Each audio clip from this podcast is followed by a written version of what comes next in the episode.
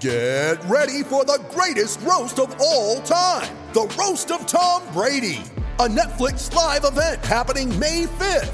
Hosted by Kevin Hart, the seven time world champion gets his cleats held to the fire by famous friends and frenemies on an unforgettable night where everything is fair game. Tune in on May 5th at 5 p.m. Pacific time for the Roast of Tom Brady, live only on Netflix. You ready? Showtime. On May 3rd, summer starts with The Fall Guy. Let's do it later. Let's drink a spicy margarita. Make some bad decisions. Yes. Audiences are falling in love with the most entertaining film of the year. Fall guy. Fall guy. Fall guy. That's what the poster said. See Ryan Gosling and Emily Blunt in the movie critics say exists to make you happy. Trying to make it out? Because nope. I don't either. It's not what I'm into right now. What are you into? Talking. Yeah. the Fall Guy. Only in theaters May 3rd. Rated PG-13.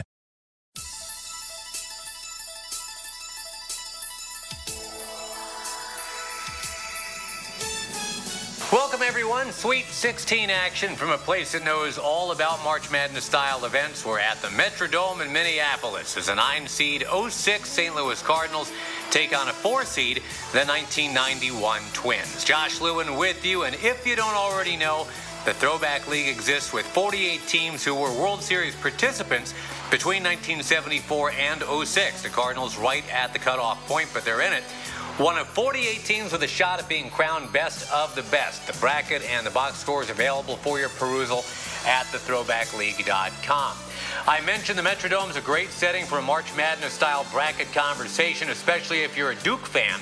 Duke beat Michigan here in 92, became the first back to back champion since the 70s. Nine years after that, Duke beat Arizona here, 82-72 behind Shane Battier. But in terms of baseball, the AstroTurf is down now. The hefty bag over the right field wall is up. And a reminder that these teams, Minnesota and St. Louis, met in the 87 World Series for real. A classic seven-gamer pulled out by the Twins, but the 91 Twins, they won a World Series by beating the Braves in seven, another true fall classic. 06 Cardinals, on the other hand, they were not in a classic by any means. An ugly World Series win in five over the Tigers, but hey, a win is a win is a win. Two teams whose names appear on the Commissioner's Trophy to really good Midwestern baseball towns. Tough to pick against the city of St. Louis when discussing, discussing a love of baseball by its general populace. And who else could we possibly get to comment on that? Would be better than Hall of Famer and St. Louis native Bob Costas. There are some people outside St. Louis who resent the notion that St. Louis is the best baseball town, but I really think you can't rank any city above it, and you could make a very good case for St. Louis being at the top. The combination of passion and relative civility in a coarse atmosphere elsewhere in the culture overall, not just baseball. The history of baseball in St. Louis, the general excellence year in and year out of the team, its relationship with the community, the texture of it, and the fact that at a time when football reigned supreme, even when the Rams were in town, and even before that, when the now Arizona Cardinals were in town, the baseball Cardinals will always be number one. St. Louis is one of the few places left in America where you can flatly say that baseball is by far the most popular sport. Thank you, Bob. And these Cardinals of 06 are on the road here tonight at the Metrodome. The Cards managed by Tony La Russa and an 83 wins for the regular season, thought to be one of the worst World Series winning teams ever. They barely made it into the postseason at all. Came down to the final weekend. They essentially got in when John Smoltz won a game for Atlanta to help them out from a thousand miles away. But they made very few mistakes along the way. And it reminded you of what former Pittsburgh Steelers coach Chuck Noll used to talk about. How champions are champions not because they do anything extraordinary, but because they do extraordinary things better than anyone else. And, and, that's usually the case with teams out of St. Louis, right? Fundamentally sound. They certainly outperformed their forecast, if you will. Nobody saw a World Series coming for them, but their fundamentals in crunch time better than those of the error-prone Tigers in that World Series. We'll hear from Tony La Russa about that later in the broadcast. The Cardinals in the postseason of 06, well, the three games to one win in the best of five NLDS against the Padres, the exciting four games to three win in the best of seven NLCS, and the almost anticlimactic four games to one win against Detroit. Lots of meat on the bone from that NLCS, if you'll indulge. Game one, a game pushed back a day by rain. Both pitchers were magnificent. Tom Glavine got the win, seven shutout innings. The only runs of the game coming on a two-run homer by, of all people, Carlos Beltran off Jeff Weaver in the sixth. Game two, the Cardinals erased three deficits. They won it nine to six. So Taguchi, the go-ahead homer in the ninth. Game three, Jeff Suppan. We're going to hear from him later on. Uh, he pitched eight innings. Cardinals beat the Mets 5 0. Scott Spiezio, a two run triple for the second time in as many games. Game four, Mets to tie the series, two games apiece. They broke things open with a six-run sixth. Game five, Weaver over Glavine this time after another rainout. Couple big hits for Ronnie Belliard. Three games to two, St. Louis. Then game six, back in New York, Mets need to win, and they do. Behind six innings of shutout ball from John Maine, which set up the winner-take-all game seven. Mets get a run in the bottom of the first, give it right back in the top of the second. It stays one to one thanks to an amazing catch by the left fielder Endy Chavez to take away a home run in the seventh. But in the ninth, Yadier Molina, two run shot off Aaron Heilman, almost to that same spot where Chavez was able to make the catch. Mets still woulda, shoulda, coulda won it in the bottom of the ninth. Bases loaded, nobody out. But the great escape from Adam Wainwright. He froze Beltran with the 0 2 curve. Cardinals won that series because they outscored the Mets in ninth innings 7 0. The Mets, in fact, never scored in the eighth or ninth in any of those seven games. Elsewhere around baseball in 06, well, these Twins had their new ballpark initiative approved. Target Field will open up in 2010. Alfonso Soriano in 06 had a 40 40 season for the Nationals at RFK Stadium in D.C former home of the Twins back in the day. Current twin Joe Mauer, first ever catcher to win an AL batting title, and after the season, the Red Sox and Daisuke Matsuzaka agreed to the six-year contract, and the Red Sox probably overpaid quite a bit for that. Let's check out the lineup for the 06 Cardinals here. Eckstein leads it off at short, Preston Wilson in left, Albert Pujols at first, what a year he just had. Scott Spiezio DHs, Jim Edmonds in center. Scott Rolen at third, Juan Encarnacion in right. Ronnie Belliard instead of Aaron Miles at second. Yadier Molina, the catcher, batting number nine. It will be Jeff Suppan on the mound. All right, so let's tackle those 91 Twins now. Flip you to the home team. A division title won with a very frugal owner in Carl Pohlad, but at least they had a whip smart GM and Andy MacPhail. Their disciplinarian manager known as TK, Tom Kelly. The Twins, of course, had won a World Series just four years prior. But this year's team may be even stronger than that one. They had a 15 game win streak at one point. Twins finished up the regular season 95 and 67, so a worst to first turnaround from 1990. That team had won only 74 games, and they would have been the first team to go from last to a World Series if their World Series opponent hadn't joined them. That exact same adventure was the story of the 91 Braves as well. And what a great World Series that was. The ALCS before that found the Twins matched up against the Blue Jays, an all indoors ALCS since the Jays kept the Sky Dome roof closed. Twins won it fairly easily, four games to one. Kirby Puckett, the MVP of the series. Then that seven game nail biting World Series, the 95 win Twins against the 94 win Braves, Tom Kelly against Bobby Cox. And they had a classic game six in this one. The game was tied at three until the 11th inning, Bobby Cox sent Charlie Leibrandt to the mound to face Puckett, who recalled telling Chili Davis that he planned to actually try and bunt his way on. And Chili Davis supposedly said, bunt my ass, hit it out and let's go home. And Puckett said, well, I'm going to take a few pitches first. He did that. And on two and one, into the left field seats it went for the dramatic game-winning home run. We'll see you tomorrow night. Uh, that moment captured in a statue of Kirby Puckett just outside, appropriately, gate 34 at the Twins' new home of Target Field. So, the game seven, scoreless all the way through. The Twins with a chance to win it in their last at bat. You had a Chili Davis single, Jarvis Brown pinch running. Brian Harper tried to move him over with a bunt, but uh, there was a, a, Mike Stanton misstep there. The pitcher allowed Harper to reach base without making a play, and Stanton pulled a muscle, had to be removed from the game. Alejandro Pena coming on, faced Shane Mack, got a ground ball double play. The intentional walk to Mike Pagliarulo. He struck out Paul Sorrento. On we went to extra innings. And Jack Morris took the hill for the top of the 10th. He refused to come out. And Morris was very effective. He got Blauser, Smith, and Pendleton in order. Terry Pendleton with the, the double flat batting helmet. That poor guy, five World Series appearances. His team lost every single one of them. So up came the Twins in the last of the 10th. Dan Gladden, the bloop, high bounce double to lead things off in the bottom of the 10th. He'd eventually make it to third, where he trot home on that fly ball from Gene Larkin. And for the first time since 1962, a game seven had ended one to nothing. And for the second time in just four years, the Twins had won a World Series. Just like the one in 87, the home team winning all seven games. So here's one for you. Is Jack Morris's 1 0 win in that game seven the ultimate pitching performance of all time?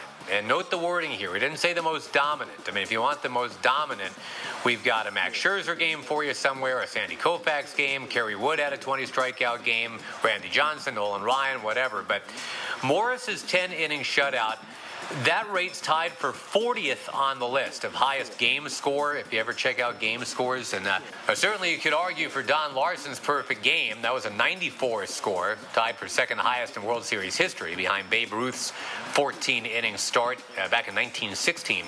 But here's what I'm thinking Larsen's game, that was game five. Obviously, game seven is a little bit more important than game five. So I know this wasn't a perfect game from Jack Morris, but if you're looking at only game seven, you got to win it kind of outings in a World Series. There have been 10 complete game shutouts in a game seven. And there are some good ones. I mean, some great ones. Johnny Podres in 1955 finally got Brooklyn to a title. Ralph Terry of the Yankees in 62. The game ending on Willie McCovey's line drive with runners at second and third. Sandy Koufax with a 2 0 win over these Twins in 65, doing that on two days' rest. But you look at all of those. Sandy Koufax, the game score was highest of, of those at 88. Morris again at 84. So if you want to make those your top two, I don't know. Matched up against John Smoltz, no margin for error. And he had to get a 3 2 3 double play at one point from Sid Bream in the eighth. Uh, 118 pitches through nine innings. He wants to go out there for the 10th. I, might vote for Jack Morris in that one. Anyway, let's bring all this home with some 1991 pop culture. Get the right framework for you as we get set to play ball. The Twins rocking that Metrodome. At the movies, though, uh, Terminator 2, Judgment Day, Sleeping with the Enemy, Father of the Bride. On TV, at Fresh Prince and Full House. In the news, Operation Desert Storm is all we seem to talk about. Popular musicians, oh, so many. Pearl Jam, Whitney Houston, and Queen, even though this was the year Freddie Mercury sadly passed away. Guns N' Roses, Michael Jackson, Boyz II Men, Nirvana, Garth Brooks, and U2. Very eclectic musical year, you'd have to agree. And it also included Minneapolis's very own Prince and the Revolution, who actually spent most of that year touring overseas. All right, as Prince himself would say, let's go crazy. Let's get nuts. Here's the Twins batting order for manager Tom Kelly. Chuck Knoblauch leads it off. He's at second. Kirby Puckett in center. Shane Mack in right. Chili Davis is your DH. Native son Kent Hrbek at first. Brian Harper's the catcher. Greg Gagne at short. Dan Gladden at left. And Mike Pagliarulo, the third baseman. Kevin Tapani on the mound here inside the Metrodome wearing number 36 and warming up currently. Maybe the stealth ace on this team, most famous Jack Morris, who's also 36 years old, by the way. Most wins this year for the Twins, that was Scott Erickson with 20. But the best ERA of the group, that was Tapani. 2.99, four complete games. He had 16 wins. Allan Anderson, the number four starter, nothing special at 5 and 11 this year. David West took a turn at the number five, and occasionally Mark Guthrie. But if you're looking for a solid 27 year old righty who knows what he's doing out there and turns in, in that sub 3 ERA, here's Tapani. Born in Iowa, raised in Michigan's Upper Peninsula, on to Central Michigan University for college, then began his pro career in the Oakland organization. Part of a three team deal with the A's, the Dodgers, and Mets with Jay Howell, Jesse Orosco, Matt Young, a bunch of others. Tapani ending up in New York and at the trade deadline of 89, just as he was getting going as a Met. Up from AAA Tidewater, uh, right in the middle of his rookie season. Tapani, Rick Aguilera, a handful of others to Minnesota for Frank Viola. Later on, Tapani will be a Dodger, a White Sox, and a Cub for a while. He'll end up with uh, 13 big league seasons, 143 wins. His mound opponent tonight, Jeff Suppan, 140 major league wins. ERA of right around four. Very similar guys here. Tapani's last couple starts, his final season with the Cubs, that's what pushed him from 3.98 to 4.01 for a lifetime ERA. He actually went 23 and 39 his last three years in Chicago, but here at 91, 16 wins, second most he'll ever have. And in the postseason, kind of a mixed bag. Brilliant in World Series Game 2, going eight innings, no walks, scattering seven singles. Game 5 was tougher. That was in Atlanta, gave up a four run fourth inning, capped by a monster homer to left by Dave Justice. But uh, for now, a fresh sheet of ice, as they say up here in Minnesota. The Zamboni has gone through. And here we go. An off-season ice fisherman in Tapani against a guy who you'd probably throw back in the lake if you reeled him in. The five foot six inch David Eckstein. Eckstein, a 292 hitter, couple of home runs. Blonde haired, pint sized tornado has gone through his crazy whirly bird warm up routine in the on deck circle. In and ready, and he takes high from uh, Tapani. We are underway. Cardinals in those gray uniforms with the red and black trim, the red caps. Minnesota in the home white pinstriped uniforms with the big word twins in red across the front, navy trim, navy belts, navy socks, and a navy cap with the red letter M in the middle. Pitch from Tapani low this time. It is ball two. Defensively, Puckett in center, Mack in right, Gladden in left. Round the horn, third to first, Pagliarulo, Gagne, Knoblauch, and Hrbek. Brian Harper is the catcher. As the pitch is cut on and hit on the ground towards short, friendly AstroTurf hop, Gagne loads and fires one away to get the hard charging Eckstein down the line. Here's Preston Wilson now. 243 batter, eight home runs over here. Wilson brought in from the Astros has done a really nice job in a limited role. And taking here, strike one called. Big crowd here at the Metrodome. This town does love their twins when they're a winner. Homer, Hankies, and all. The Twins outdrew the Yankees from 1986 right up through the strike of 94. As the pitch is ladled on the inside corner, it's nothing in two.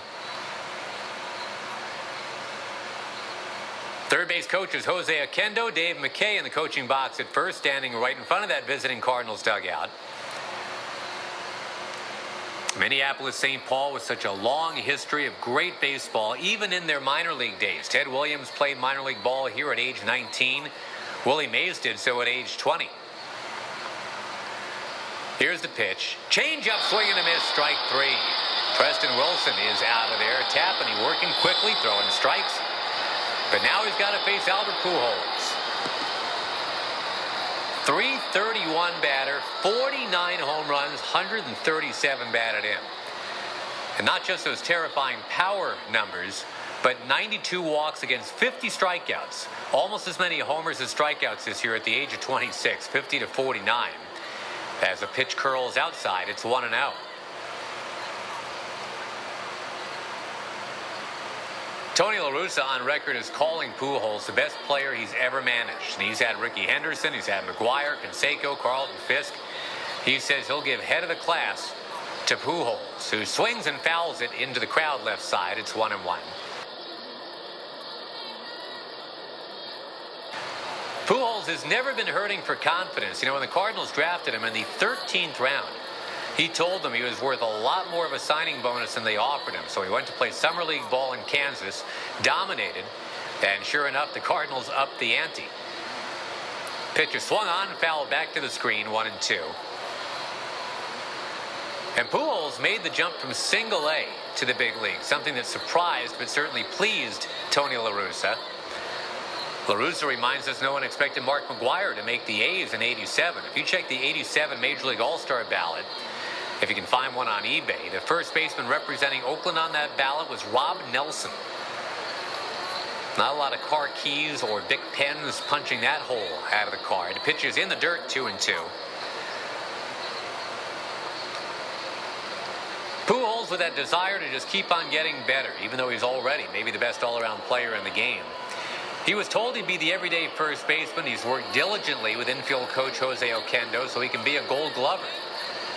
And as Oquendo told him, if you're a gold glove first baseman, you can help the other guys in the infield win gold gloves too. Here's the pitch. It's lined towards short. It's caught. Greg Gagne positioned perfectly, plucked it out of the air, and the top of the first is over. Cardinals fail to score. Let's keep it here in 06 and pause for this. Hey, what's good here? Well, our mashed potatoes, sweet corn, our crispy chicken. Yes, I want all of that in layers in that order. Should I top it off with gravy and a three cheese blend? It's like you've known me forever. Try the cheesy chicken mashed potato bowls from KFC. Freshly prepared with our famous mashed potatoes, layered with sweet corn, all white meat crispy chicken, and topped with our signature gravy and three cheese blend. Great flavors come together at KFC. Back here at the Metrodome, and as for something you can get into right now, not that we're anti KFC or anything, but uh, here in 2020, may we suggest you try out our good friends at Coffee Bean and Tea Leaf, most perfectly blended coffee on either coast of the great USA. Might not find them here in Minneapolis quite yet, but look around when you're at airports. You will find Coffee Bean and Tea Leaf, and certainly when you're in California, you're going to love this stuff. The finest coffees and teas from around the world with responsibly sourced ingredients and handcrafted coffees and teas. The Coffee Bean and Tea Leaf, an experience like no other. Well, on the mound for the Cardinals, the right-hander Jeff Suppan, 12 and 7, 4.12, second best ERA in their rotation, second best guy in their rotation behind Chris Carpenter. His ERA was about a run lower, but other than that, this is not what you'd call a marquee rotation, even with Jason Marquis a part of it. Jason Marquis' ERA was 6.02. Mark Mulder, 7.14. You had Anthony Reyes at 5.06. Jeff Weaver, 5.18. This team won a World Series. Jason Isringhausen in the bullpen, 33 saves, but a 3.6 ERA and eight losses. Ninth overall ERA in the National League for St. Louis. But with Suppan, you had a guy who in 04 who beat Roger Clemens in Game 7 of the NLCS to put the Cardinals in the World Series. This year, the LA native, incredible in the NLCS. In fact, he was the MVP. Not only terrific in Game 7, but he had an earlier start that uh, made it combined 15 innings of one run ball against the Mets. Right now he's facing Chuck Knoblauch, or Chuck Knoblauch, as Bob Casey will introduce him here on the PA.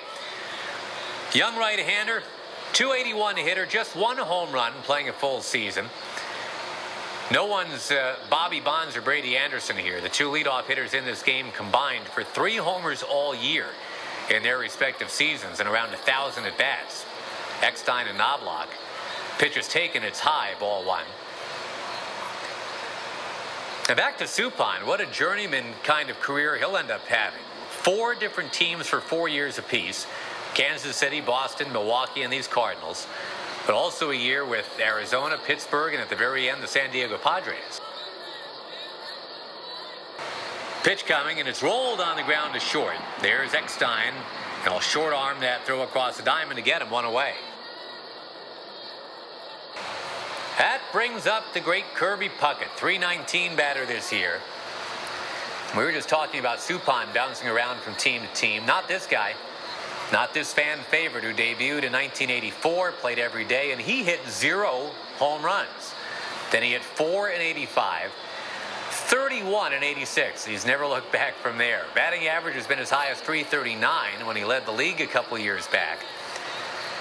He'll end up with 12 big league seasons in all, all of them in Minneapolis for this future Hall of Famer. And the native Chicagoan taking its high for ball one.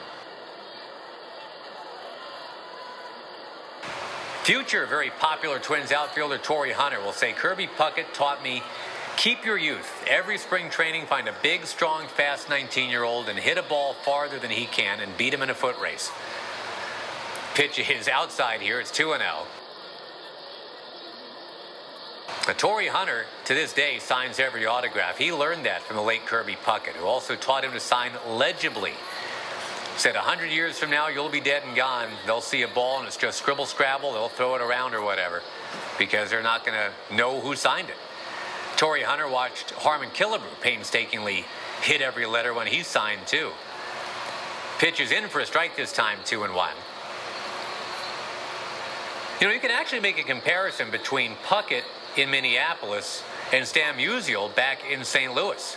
Consistently fantastic every year, every big league season in one place, not a shred of controversy. Loyal to the Cardinals organization until the day he died was Stan Musial, and loyal to his wife, having been married 72 years before she passed away.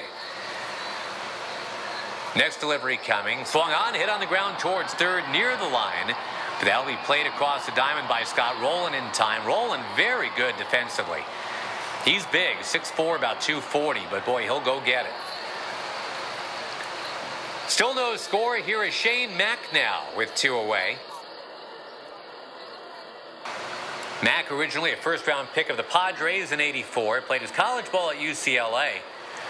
Was on the first U.S. Olympic baseball team in 84. 310 hitter this year, 18 home runs, and 74 batted in. Pitch from Suppan is in the dirt ball one. Boy, they've always got great outfielders here in Minnesota, whether it's Killebrew, Puckett, Oliva. I know Rod Carew is an infielder, played a couple games in the outfield, but I want to talk about him anyway. Rod Carew actually finished his Hall of Fame playing career in Anaheim in 85. And he left the game with seven American League batting titles. One of them in a year when he didn't hit a single home run. Puckett, we talked about, had a zero home run year. So did Carew. Pitch is outside 2 0.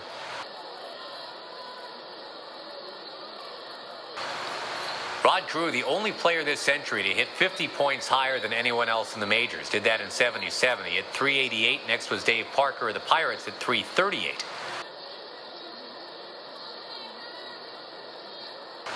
Rod Carew's got an interesting angle on how to break a slump, by the way.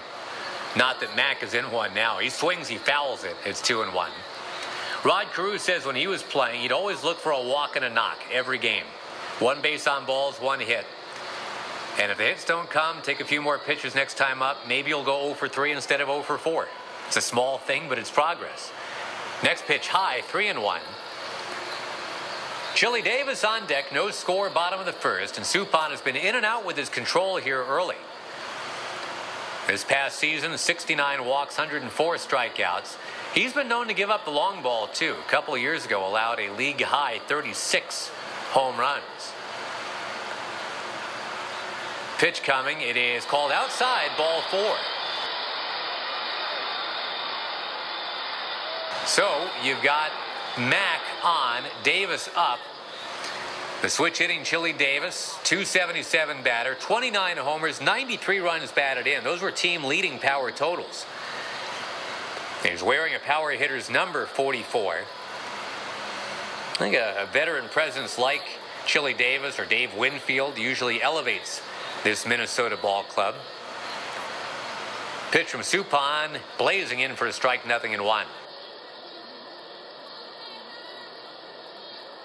Talked a little bit about the, the history of baseball here in Minneapolis, St. Paul. Minneapolis was supposed to be part of William Shea's proposed Continental League back in the late 50s. Was supposed to be Minnesota, Toronto, Denver, Houston, Atlanta, Dallas, and Buffalo, and New York City.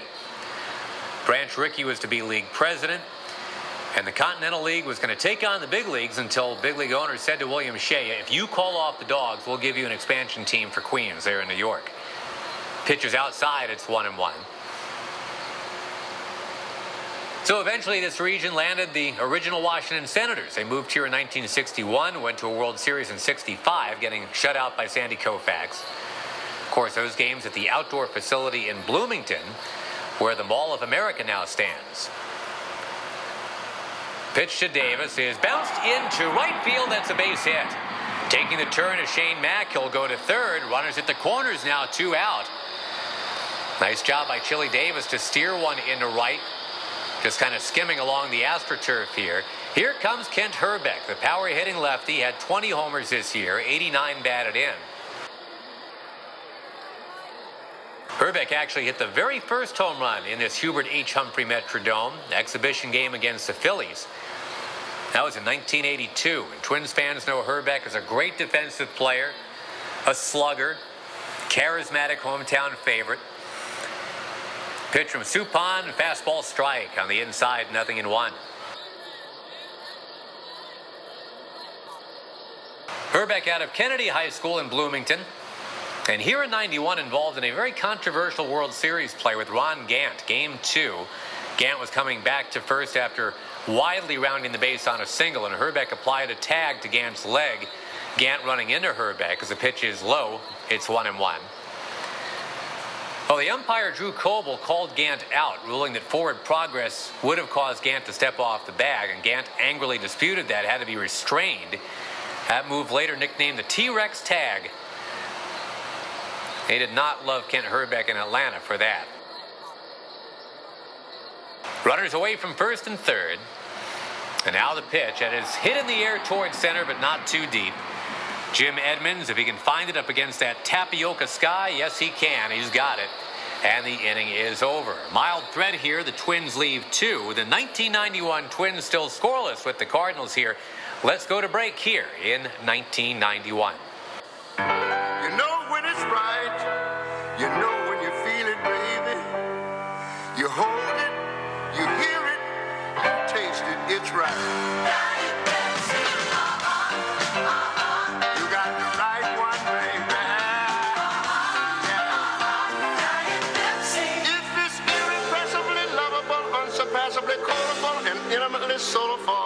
You got the right one, baby. Back at the Metrodome, Josh Lewin with you. The Tony La Russa led 06 Cardinals are here taking on the 1991 Twins. Of course, the 06 Cardinals got it done in the World Series. They had a long time, or, their opponent, I should say, had a long time to prepare and really get rusty as it turned out. The Tigers had to wait around. Not only was it a seven game NLCS that the Cardinals had to get through, there were two rainouts in there as well. The Tigers had moved on so quickly. But Tony La Russa's team, they were ready and they got it done. And I asked Tony La Russa, what gave you guys confidence heading into that World Series as underdogs? Well, you know, one of the things that's misleading is that our, our long lost regular, you know, with 83 wins or something, that we were we were in really good shape towards the end of July, 1st of August, and then we just got hurt. We lost about four or five regulars, and it really stunted, you know, the way we would finish. But by the time we got into the playoffs, we had the whole team was intact. You know, Rolen was back out there, and so was Edmund, so was Albert. So we were a, we were a good team, and win, you know, winning that first series was important. But I think more than anything else, we knew we were going to have a, a, real contest with the Mets, and we lost. To, me, the, the, one of the best uh, feelings I had about the toughness on the club was we were up three two, and we had Carpenter pitching on uh, game six, and we lost that game. Now we were really wanting to win that game so we could save Suppan for game one of the World Series if we got in, right? And we lost game six, and we were really down. And our club did a terrific job when that game was over. We regrouped in that locker room before we left the ballpark after game six. We had regrouped mentally to to to know that look, that game is behind us and we're going to come out tomorrow. And, you know, we'll pitch Suppan. Let's worry about the World Series. When we get there, sure enough, Sup pitches a great game. We get in, and that means that since we don't have Suppan, we pitch the rookie Anthony Reyes. And I think the the story there was that Jim's team, you know, just like ours in '88, you know, when you when you when you sit around, you lose some timing, and your hitters foul balls off that are down the middle, and you just are not as competitive. You just lose some some some sharpness, and it, and it hurt us in '88, and it hurt it hurt the Tigers in the first couple of games. All right, thanks so much to Tony La Russa. We're going to move ahead to further action here in a scoreless game. Get you cranked up in the top of the third. David Eckstein with a ground ball out to short, and then Preston Wilson a line out to first. However, next batter, Albert Pujols. Any guesses? You bet. Deep drive left field. 10 rows out of here, home run to make it 1 0 for the 06 Cardinals. Scott Spiezio then called out on strikes. It stayed 1 to nothing till the bottom of the fourth when Shane Mack was able to bleed one in the left, going as a single. Chili Davis next up. He jumps on a first pitch, attacks it. Two run a home run to left center. Minnesota gets on top at that point by the tally of 2 to 1. Back come the Cardinals in the top of the fifth. Not a Pujols home run this time. Ronnie Belliard, not a guy who hit a lot of them during the regular season. In fact, only five, but he te- uh, takes one out just over that uh, very jumpable wall out there in left. You see a lot of home runs brought back, but this one landing in the second row to tie the game two to two. So we go here to further action with Suppan still on the mound. Everything knotted up and nudging towards 100 pitches into the bottom of the eighth. Josh Hancock warming up just in case. It'll be Shane Mack, then Chili Davis, and then Kent Hrbek here. And Mack fouling one down by third base. 0 1. That ball scooped up. And Mack will step out. And Suppan is still trying to power his way through it here. Even though we're indoors, a little bit of sweat right near the bird on bat logo on his chest there. Such a great logo as the pitch is inside, it's one and one. You gotta go back to 1921 for that story and more Branch Rickey, the St. Louis manager, scheduled to speak at the First Presbyterian Church in Ferguson, Missouri. And the lady in charge of table decorations for the event saw two birds sitting on a sprig outside her window, as the story goes. And inspired by that, she cut out a series of paper red birds and strung them together with yarn. Branch Rickey saw that, co opted it, and there you have it. Pitch is low, two and one now. Now, that iconic logo, that's become as St. Louis Louis's pork steak and toasted ravioli, ice cream from Ted Drewes, Imo's Pizza. Pitch moving outside three and one. That was that big 12 to 6 curve from Suppan. It's got a Fosh ball, too, that changeup that he learned from Al Nipper back in 1995. Finesse guy, very much like his opponent here tonight, Kevin Tapani, and he's still on the mound the other way. Not exactly Jack Morris up against the Braves here in the uh, the duel of Game Seven of the World Series, but now you got Suppan still cooking here. Although here he is low with it, it's ball four. Not just Soup's on. You're talking about Mac being on here too, and now Chili Davis. Stir that up in your chili pot. And we're making all these food references because Jeff Suppan does own his own restaurant, Soup's Grill, back in California. But he's got to work on Chili Davis here before he's going to work on any kind of specialties on the menu. Chili Davis already with a first pitch home run tonight. And wisely, this first one is outside to him 1 0. Overall tonight, two for three is Davis. The home run we mentioned, also a single back in the first. Shane Mack, the runner, in a 2 2 game. We're in the last of the eighth inning here at the Metrodome. Suppan has a sign from Molina. Now the pitch. Swung on. Deep drive. This ball back in the left. Still back. Still back. This ball gone. Over leaping Preston Wilson. The second two run homer of the game for Chili Davis. Oh, this crowd going bananas. It is tough to hear yourself in here when it gets loud. And Chili Davis, not Puckett, not Hrbek, Chili Davis, the two home run game. That's going to do it. Josh Hancock will be coming on now. Suppan could not get out of trouble here in the bottom of the eighth. He'll end up going seven plus, six hits, four runs all earned, four walks, two strikeouts. But the two home runs hit by Chili Davis, that his undoing, no question about it. Now, we'll tell you, Josh Hancock will get out of the inning, gets Hrbek, Harper, and Gagne. Let's go to the bottom of the ninth. Rick Aguilera in the bullpen, but Tapani at 101 pitches will be asked to at least begin the inning. Rolen and Encarnacion, two right-handed mashers, due to face him. And here is Rolen out of Jasper, Indiana. 296 hitter, 22 homers, 48 doubles as well. And actually, here in 06, engaged in a little postseason Cold War with his manager, Tony La Russa, benching him for game two of the NLCS, telling reporters first about Rolen being limited by a sore shoulder. Rolen, of course, just wanted to play, whether his shoulder was shredded by a pack of mountain lions or whatever. But the, the player manager freeze out continued into 07. Eventually, the Cardinals figured out let's cut bait. Power hitting third baseman for power hitting third baseman. Rolen to Toronto for Troy Glaus.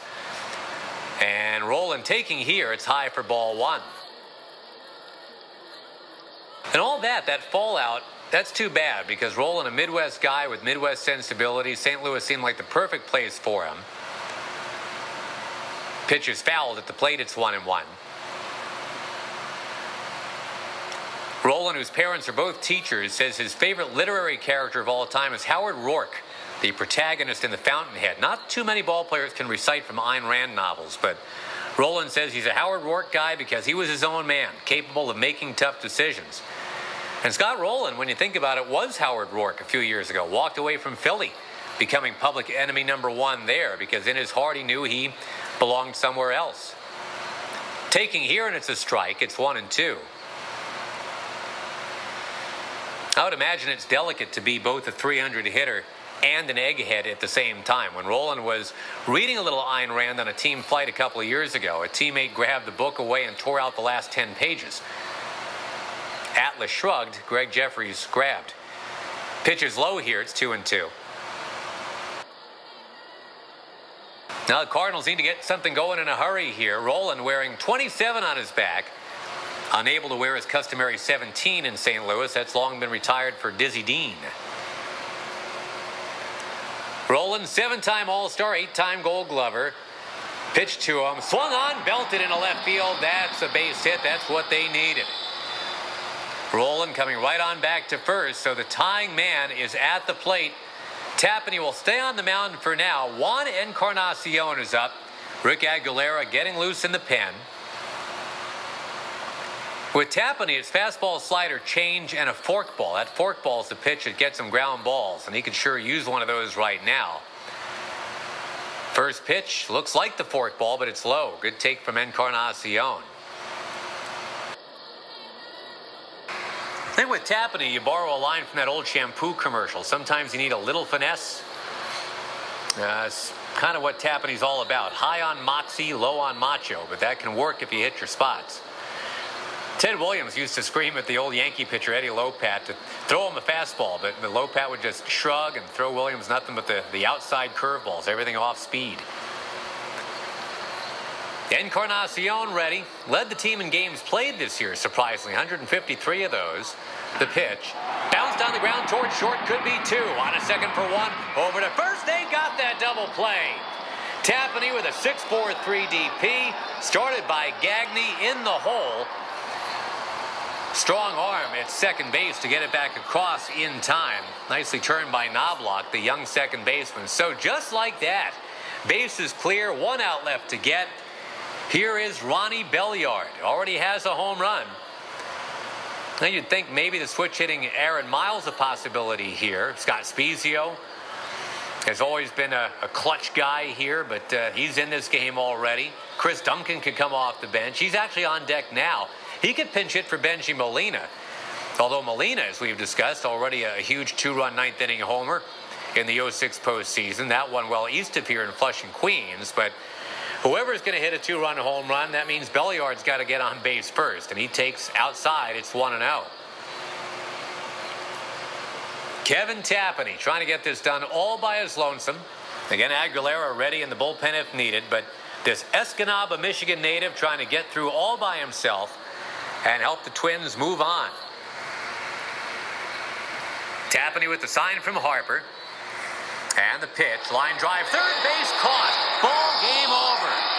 Boy, right at the line, but Mike Pagliarulo right there to stab it, and that'll do it. Four runs, six hits, no errors for the winning Minnesota Twins of 91. 2 8 0 for the 06 Cardinals. Tapani all the way, scattering eight hits.